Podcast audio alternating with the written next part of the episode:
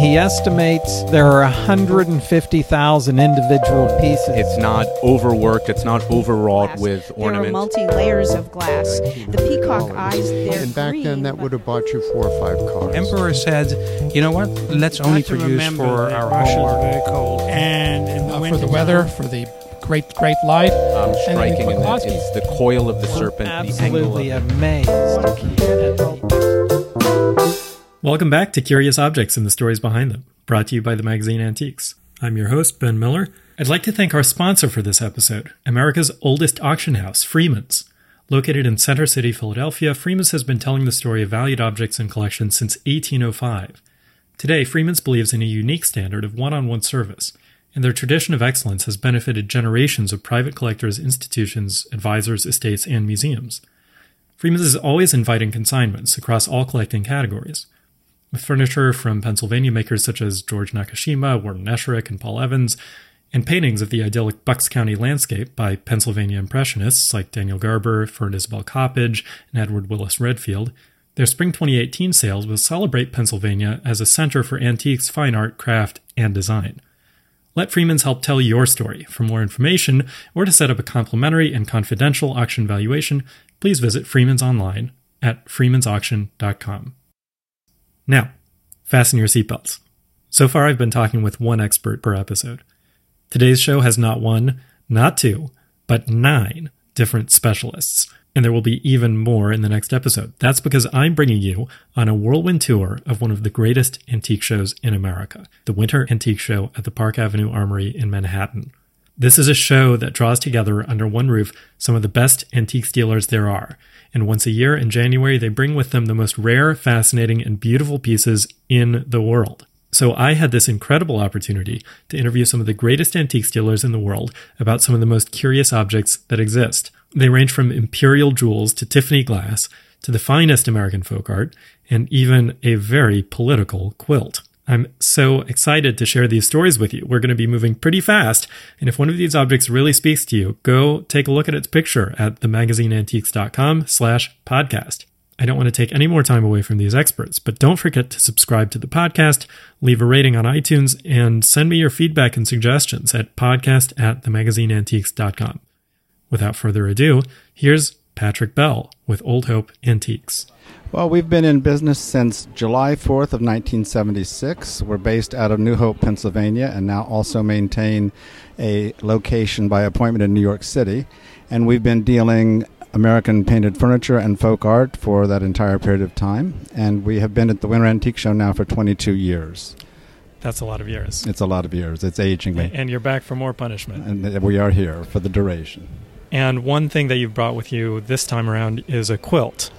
Yes. And tell me about this quilt. We have a, really quite an extraordinary quilt with it this with us this year, both historically and graphically. It's called the Union Star Quilt. It has been published in a couple of books on various topics of American folk art. But a number of things make this quilt special. First of all, it's not a pattern quilt, meaning it's not a log cabin or a flying geese or, or a quilt that you see in multiple examples. This is an individual effort, uh, an individual design, and we also know who it was done by and when it was executed because the quilt consists of 39 stars on a blue background. The stars are in white. It's bordered by white oak leaves and little red leaves and red flowers. And in the center, lower left, is a dove raising a deconstructed American flag with red and white stripes and a single star. And then she has cut out letters that read Abraham Lincoln, Grant PR for president, Colfax VI for vice president, and the Union Forever 1869, the Union Star. And then below that it says this quilt was made 1869 by Elizabeth Holmes in her 68th year. And Elizabeth Holmes was a Quaker lady living in Loudoun County, Virginia. So she would have been below the Mason Dixon line and a part of the country that would have been uh, torn apart by the Civil War. And she is expressing herself in the only way she was able to politically.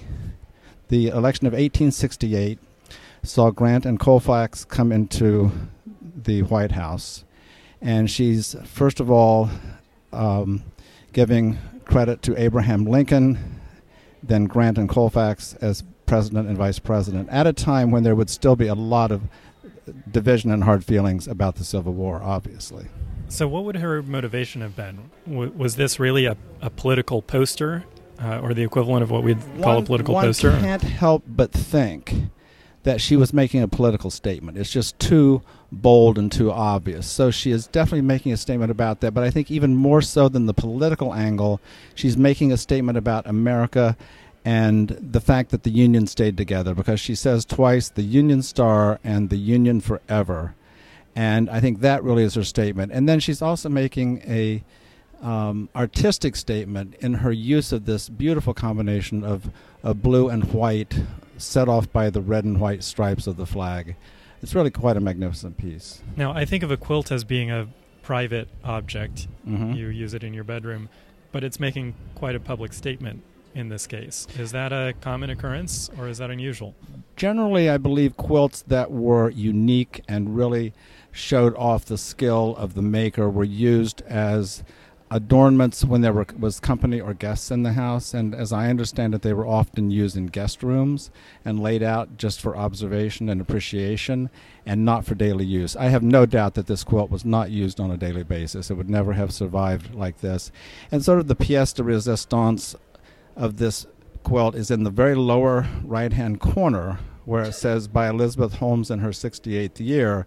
That's followed by a pair of hands that are done in stuffed work, which means that the hands were cut out of white cotton and they were sewn down and then left open at one end and stuffed with cotton. And so they're dimensional. They're a three dimensional effect on this quilt, as is the dove. The dove is stuffed as well. So that's another technique that is found in this particular Those piece. elements really do pop out from the quilt. Yes. Well, it's a very impressive object. Thanks so much for telling me about it. Well, thank you for your interest. Okay, I know what you're thinking, and I promise no more political talk. Let's travel back in time from 1869 to 1680 and back to the old country. This is Robert Aronson, the fifth generation owner of the Amsterdam firm Aronson Antiques. They specialize in Dutch Delftware, that is, ceramics produced in the Dutch city of Delft. This city was the home of Vermeer, the uh, origin of Delftware, and, well, what else do you need to know? I asked Robert about a pair of vases. They're a pair of uh, pear shaped vases. They were produced towards the end of the 17th century, around 1680, and where until that time most of the objects that we were looking at are simply blue and white. This has an added color of purple, a manganese color. Um, we see on the vases a, a group of Chinese figures seated under a tree. Uh, the tree is blooming, and um, um, that entire decoration is within beautiful bands uh, that that uh, enclose the entire decoration. Now, Chinese figures on Dutch Delftware, we see that more often because um, the Dutch East India traders were bringing in Chinese porcelain from around 1600, and it was very much in fashion not only in the Netherlands but all over Europe, and it was traded through the Netherlands through the ships that came into Holland, and from there it was spread over Europe. Um, in the middle of the 17th century, so around 1650, uh, there were civil unrests in China. Um, the end of the Ming era, beginning of the Qing era, uh, Qing era, and um, uh, at that time, the uh, area where they were producing porcelain, um, well, got got uh, part of the uh, of the unrest of the civil unrest, Mm-hmm. and part of it was burned down. So the production level, the amount of pieces that they could that they could produce went down significantly, and the emperor said, "You know what? Let's only produce for our home market, and let's not produce anymore Mm. for export." So the uh, trade lines to Europe dried up. And the Dutch potters that were making ceramics until that time, um, on a much simpler scale, um, started to imitate the Chinese porcelain. right. And this is their necessity. Yes, exactly. So there was a, a demand in the market, and they were supplying the demand uh, with items that very much looked like Chinese porcelain, but it wasn't. In fact, uh, it wasn't porcelain at all. It was earthenware. And what's the significance of the added third color? Was that technically difficult to achieve? Right. That was very difficult, and it was produced by a gentleman called called Van Eenhoorn, And Samuel van Eenhoorn was a factory owner, and he introduced the third color. So he did quite a lot for the uh, for the ceramics and for the production of ceramics. But he also meant a lot for the city of Delft. So actually, this pair of vases uh, produced at the Greek A factory around 1680 were produced by a very important man who played an important role for uh, both the ceramics and the city.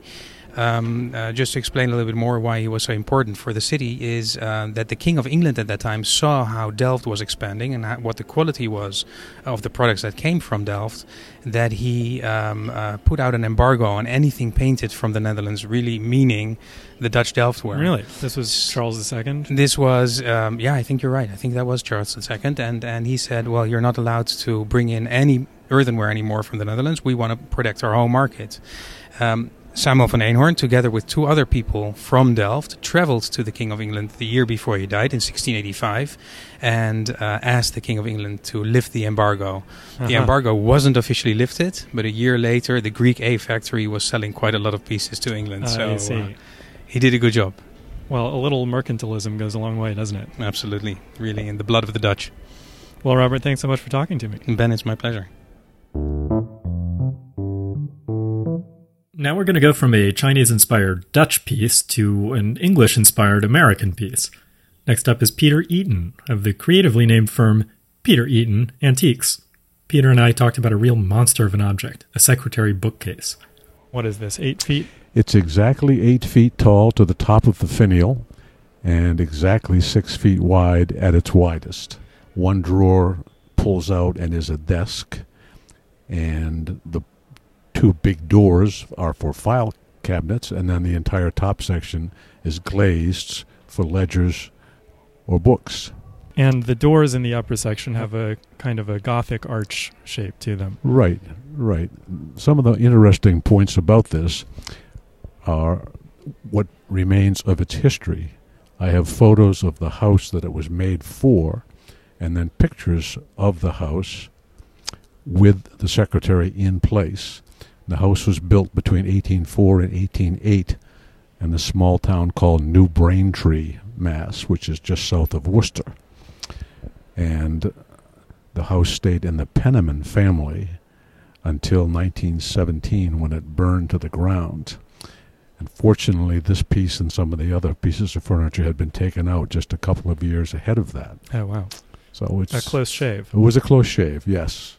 And then it stayed in the Penniman family until 1913 when it was sold to a collector from North Andover, Mass, a man named George Stevens, and he was the second owner. And the Stevens family kept it for three generations and then donated it to a museum on the North Shore. And I purchased it from the museum when they deaccessioned it oh, several years ago. But we have the the pictures of the house. We have pictures of it in the house. We have the bill of sale from 1913, the history of the house, and the history of the Penniman family, all included with it. So, how unusual is it to have that level of documentation for an early American piece of furniture? It's very unusual. It's very unusual. Yes, this was made probably about 1815 in Salem, uh, just for the Penniman family. So it's nice to know that something was made specifically for someone else and has survived intact that long. Has it attracted some attention at the show? It's attracted a lot of attention, um, most positive, although most people say, I wish I had a place to put it because it is pretty large. We are in Manhattan after all. Well, that's what I thought. And there are a lot of buildings with high ceilings that uh, I thought could perhaps fit it in. So we'll see. I'll see if I can squeeze it into my closet. Excellent idea. Peter Eaton, thanks very much. Yep, thank you very much. I have to report that this piece has been sold, but you'll find plenty of other fine pieces in his Newbury, Massachusetts shop. We all know the name Tiffany, but they make more than diamond engagement rings, and they used to make some of the finest stained glass in the world. My next guest is Arlie Sulka of the 70 year old New York City firm Lillian Nassau, and also, I should mention, the Antiques Roadshow. I asked her about a flamboyant Tiffany stained glass window. Okay, well, we are looking at an early Tiffany window from the 1890s. And this piece, this window is about, what, three by five feet, give or take. I'm Um, going to say yes. That sounds pretty good. And it features a peacock. Yes, a peacock medallion, and it is floating over a balcony. And it's actually very architectural in, in spirit, and actually, no, in design, I should say. And I, I wanted to say that um, we actually owned this window several years ago, and I didn't know much, as much about Tiffany windows back then as I do now. And since we have now gotten this window back, I have made some fabulous discoveries. What have you found out about it? Well, we never knew how this window was used, and we got behind it uh, when it came back into the gallery and discovered that there are two original frames on this window. The interior original frame on one side has three cutouts for hinges, and on the other side, there's a cutout for a latch. And behind that frame is another frame that has very old weatherproofing on it. Oh, wow. So Is there also a Declaration of Independence hidden somewhere in here? no, no, but but this is still very good. Okay. And the other thing, another thing that we learned about this beautiful piece is the plumage on this peacock is just absolutely amazing. The glass in it, there's rippled glass. There are multi layers of glass, and the peacock eyes themselves, they're green, but there's also like a little heart shape of blue. Hmm. And uh, we had thought probably the first time that that was just one piece of glass, but when we examined it from behind, we realized that the little heart was acid etched. Oh, wow. So there was another layer of glass over the green initially, and then with acid etching, they made it into the little heart, and that forms the peacock eyes Great attention to detail. beautiful and it's it's a technique that was used all the way through the ma- window making but this um, in style alone one of the reasons we also de- um, decided that this was made between 1890 and 1895 is because it has more of an aesthetic nature to it. It's not um, it's not super art nouveau. It's not it's not like doesn't show a peacock in the style that you'll see in the later windows. Uh, usually that the peacock would be perched on a balustrade with this beautiful landscape behind it and with the tail flowing beneath the body of the peacock rather than uh, having the fan of the peacock making up the um, the majority of this roundel Right. Well, it's a beautiful and a memorable piece. Thanks so much for telling me about it. oh you're welcome always excited to talk about it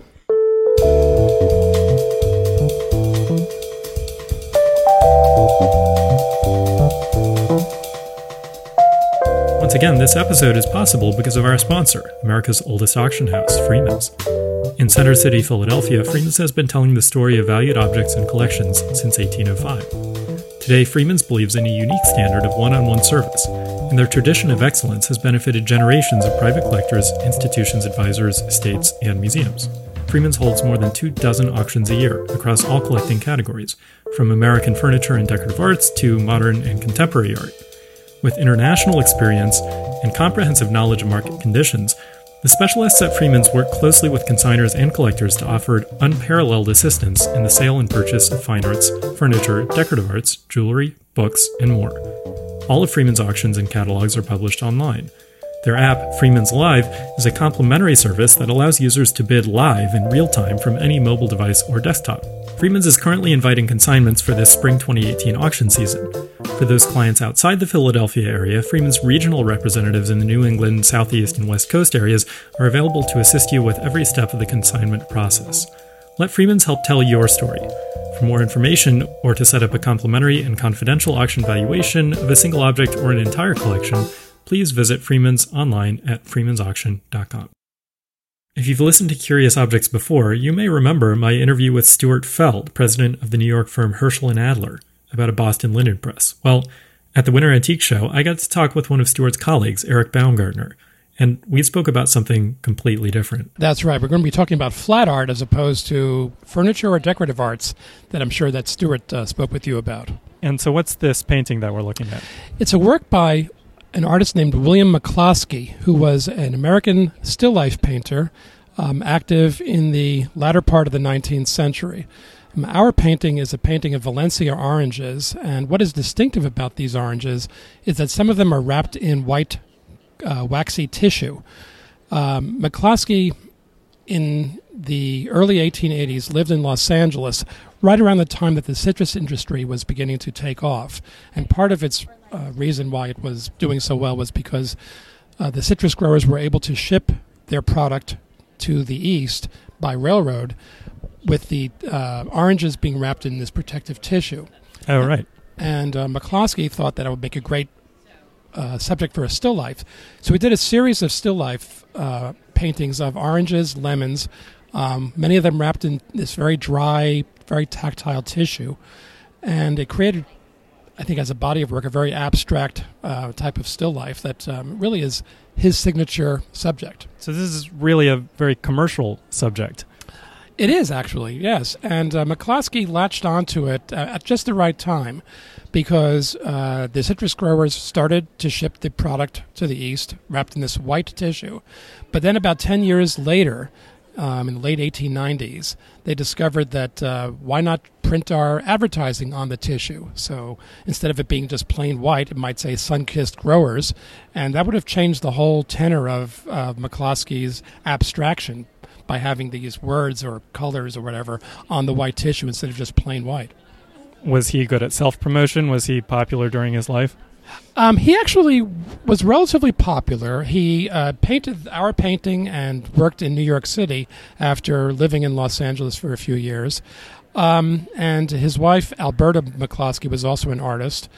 Uh, they were good self promoters, maybe not great self promoters, but good.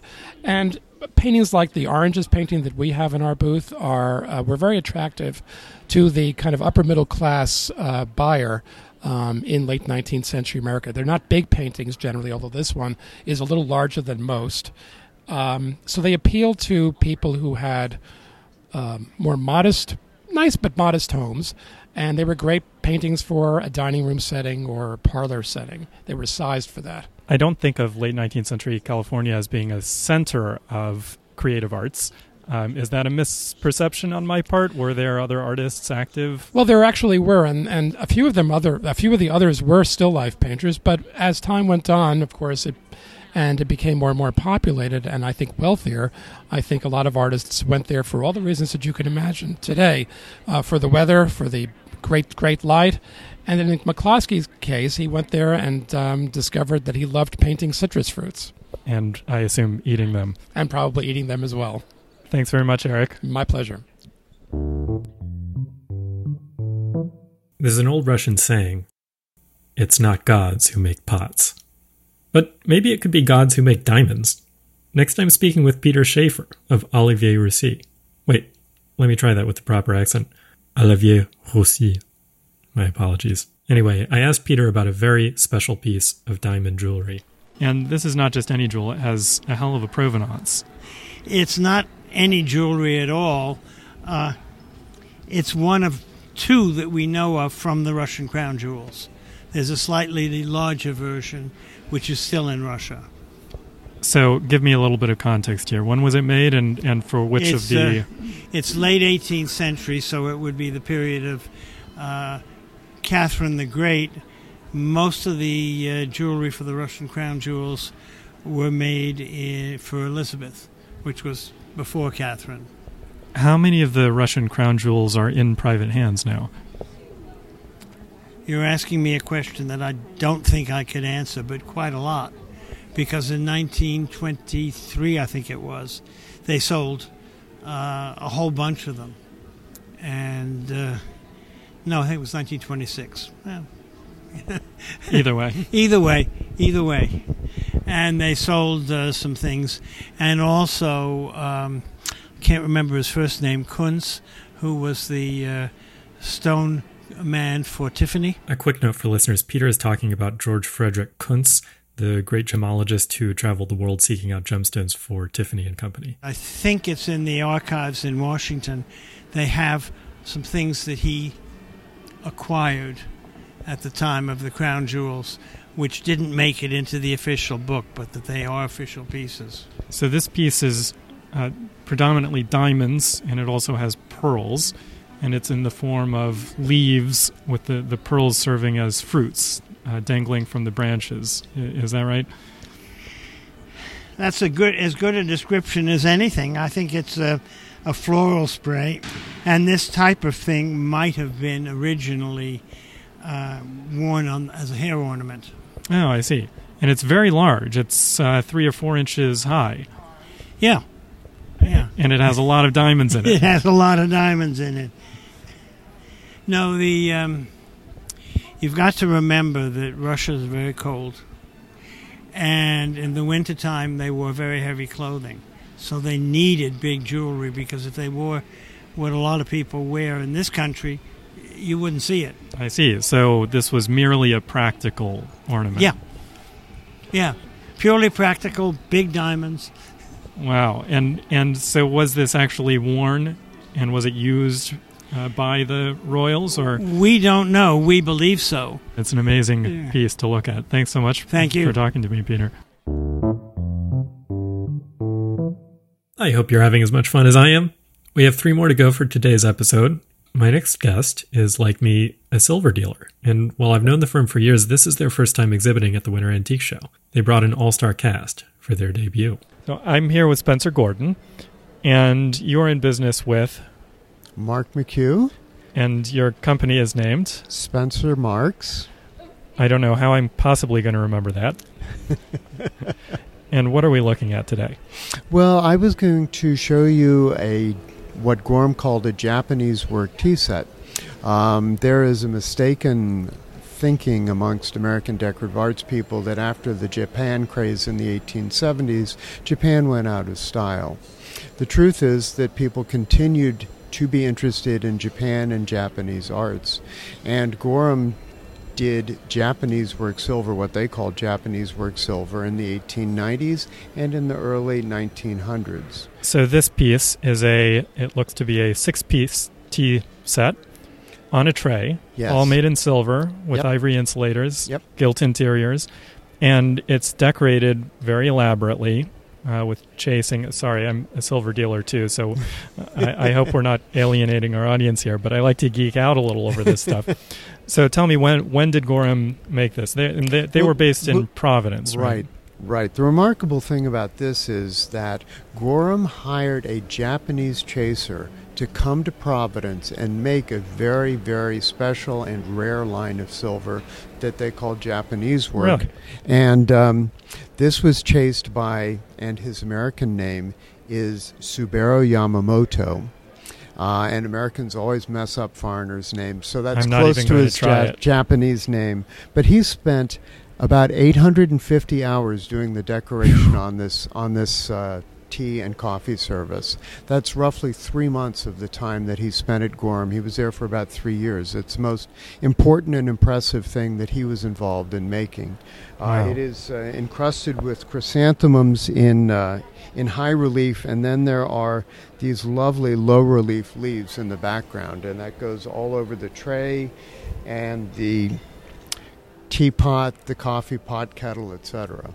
Uh, the the bodies were all hand raised before he did his chasing. It had a retail cost of eighteen or nineteen hundred dollars in 1906 when it was made, and back then that would have bought you four or five cars. Wow. Yeah, ton ton of money, So each one of these pieces is a Model T, more or less. more or less. Yeah. It's very Although it's a, you know they came in more than just black. Yeah. Well, any color as long as it's silver. I'm Matthew Imberman. I'm uh, co-owner of Kentshire along with my sister Carrie Imberman, and we're the third generation of the family to run the business. And we deal in uh, antique and estate jewelry. Okay. I was going to let Matthew go ahead without an introduction, but do you remember your Shakespeare? All that glisters is not gold? I'm sure that's very wise, but, well, this next piece is gold. Okay, sorry. Back to Matthew from Kentshire. and you're located. We're located in Bergdorf Goodman on the seventh floor next to the restaurant, and then we have private offices in Rockefeller Center. And today we're talking about a bracelet by Pierre. hmm It's by Ernesto Pierre. Uh, dates to the last quarter of the 19th century, uh, before his son Luigi took over, we think. And it's a really interesting sculptural snake bracelet. And obviously, the 19th century has a lot of different snake bracelets. This one is um, entirely gold granulation and then has a lovely large diamond set into the head. Uh, but it's it's constructed in such a way it's almost like um, it's two pieces that are fit together and coil around each other, so it seems almost perfectly seamless. And and it's really um, kind of a marvel of construction from the time period, at least in our opinion. We've owned a lot of lovely, um, you know, antique, you know, ar- archaeological revival pieces. For us, this is just a step above most things we see. And before we started, you were drawing a comparison between Pierret and Castellani, who's a jeweler maybe more people are familiar with. Yeah, so Castellani, obviously, uh, you know, that's one of the, let's say, blue chip names from, you know, late 19th century jewelry. Uh, Pierret was a, a, native Frenchman, but moved to Rome and at some point apprenticed with Castellani or worked in his shop. Some people say maybe actually taught Castellani. There's a little bit of back and forth about the relationship, but we do know that um, he was working within the studio, um, then went off onto his own and um, ended up marrying marrying the daughter of a papal lawyer, if my memory serves me correctly. So kind of came into money or married up, let's say, to the point where he was able to start producing on his own, have his own studios, um, and live in, in, in, quite a nice area. So um, when I look at Castellani jewelry, which is obviously such beautiful, um, let's say, reinterpretations of what you might find in some of the archaeological digs that were being done in that time, and, and this general kind of grand tour fascination with making things in the antique taste as accurately as you could. Um, Pierret to my eye tends to look a little bit more as if he was trying to imagine what somebody would have made for people at the time, but that hadn't just been dug up. It's it's really um, it's pared down. It's not um, uh, overworked. It's not overwrought with ornament. And this bracelet to me is that it's it's um, striking in that it's the coil of the serpent, the angle of it, um, and the the you know verisimilitude to an actual snake that makes it so dynamic, as opposed to just coiling a snake around your wrist and saying, "Look, this is in the ancient taste." It strikes me as maybe a little more wearable than mm-hmm. some Castellani pieces. Yes, very much so. And it's not, I mean, it's an academic piece if you want it to be, only because of Ernesto Pierret didn't have huge output. Um, the pieces tend to be for collectors, um, you know, a prized possession, they're rarer. But also, I do uh, just having seen people try this on a number of times, it sits beautifully on the wrist, and it's it's real jewelry meant to be worn. Have people been looking at it at the show? Yeah, they have. We've we've been fortunate to have a few people uh, who've been intrepid enough to try it on. Um, I think people sometimes shy away from trying on pieces, especially antique ones. Obviously, there's you know they're old and they're worried about the condition. This one, it's it's crafted so beautifully that it, it goes on and off very well. And that's a sign of good jewelry in general, as you know. It's if if it's meant to be worn, it shouldn't be so difficult to put on. Absolutely. Yeah. Well, that's great to hear. Yeah. Thanks for joining me. Thanks for coming by. One more to go today. And although it's dangerous for me to say it, this is maybe the most visually striking of them all. It's not the oldest or the flashiest or even the most valuable piece we've looked at, but the sheer intricacy of craftsmanship is hard to compare. I'm with Kelly Kinzle. You're up from Pennsylvania, and you've brought with you a very interesting piece of furniture, which I have to say is visually it's unlike anything I've ever seen before uh, because of the incredible amount of inlay. So t- tell me a little bit about this piece and, and where it comes from. Well, this piece was made in Reading, Pennsylvania, and it was made by a man named Harrison Weber. And he spent 12 years making this inlaid sideboard. And 12 years. 12 years. And he estimates there are 150,000 individual pieces inlaid into the entire piece. It has four American flags on it and when he completed it, right around the period of 1900, he started in 1890 and he completed it just about probably really if you read his paperwork 1902 uh-huh. and he then took it to the st louis exposition and tried to sell it for $6000 that and, doesn't sound like a lot of payoff for 12 years work. No but in 1904, $6,000 was a tremendous amount of money. And did he get $6,000? No, it remained in his family until the 1990s. Oh my gosh. And he sold it, the family sold it, and a collector in Allentown bought it. And it remained in his collection till I bought it about six months ago. And it's an ideal piece for this New York show. So, give me some context here. Is there anything like this in the world? There are no comparables to this piece. There are other pieces of folk art inlaid furniture that have sold that people collect tramp art and other lower lower quality things but in a comparison of the execution the detail everything this is a standalone object. So this brings new meaning to the idea of a singular work of art. Yes yes. And a, a piece that is just so the cabinet makers that came through and looked at this piece were absolutely amazed at the execution and could not imagine how some of it was even done. Well, I have to encourage listeners to look at the picture of this online because it's it's really hard to describe how intricate it is, but it's an incredibly impressive piece of craftsmanship. Thanks so much for talking to me sure. about it. Thank you.